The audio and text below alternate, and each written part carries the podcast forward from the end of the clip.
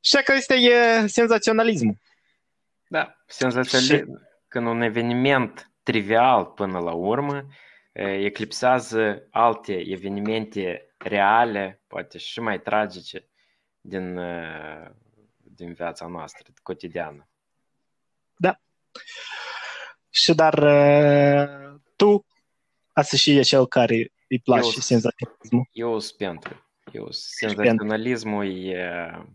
Eu cred că senzaționalismul are acum o formă este un rezultat a, să spunem așa, democratizării știrilor și da. orice formă, orice încercare de a închide, de a controla știrile, chiar și ele, cele senzaționale, despre care o să avem oportunitatea să, să vorbim,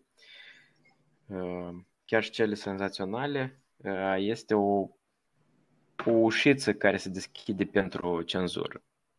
Deci asta este poziția. Da. Da, adică, normal, poziția mea și împotrivă, doar și eu uh, eu finalitatea, știi, eu iară trec la, la util.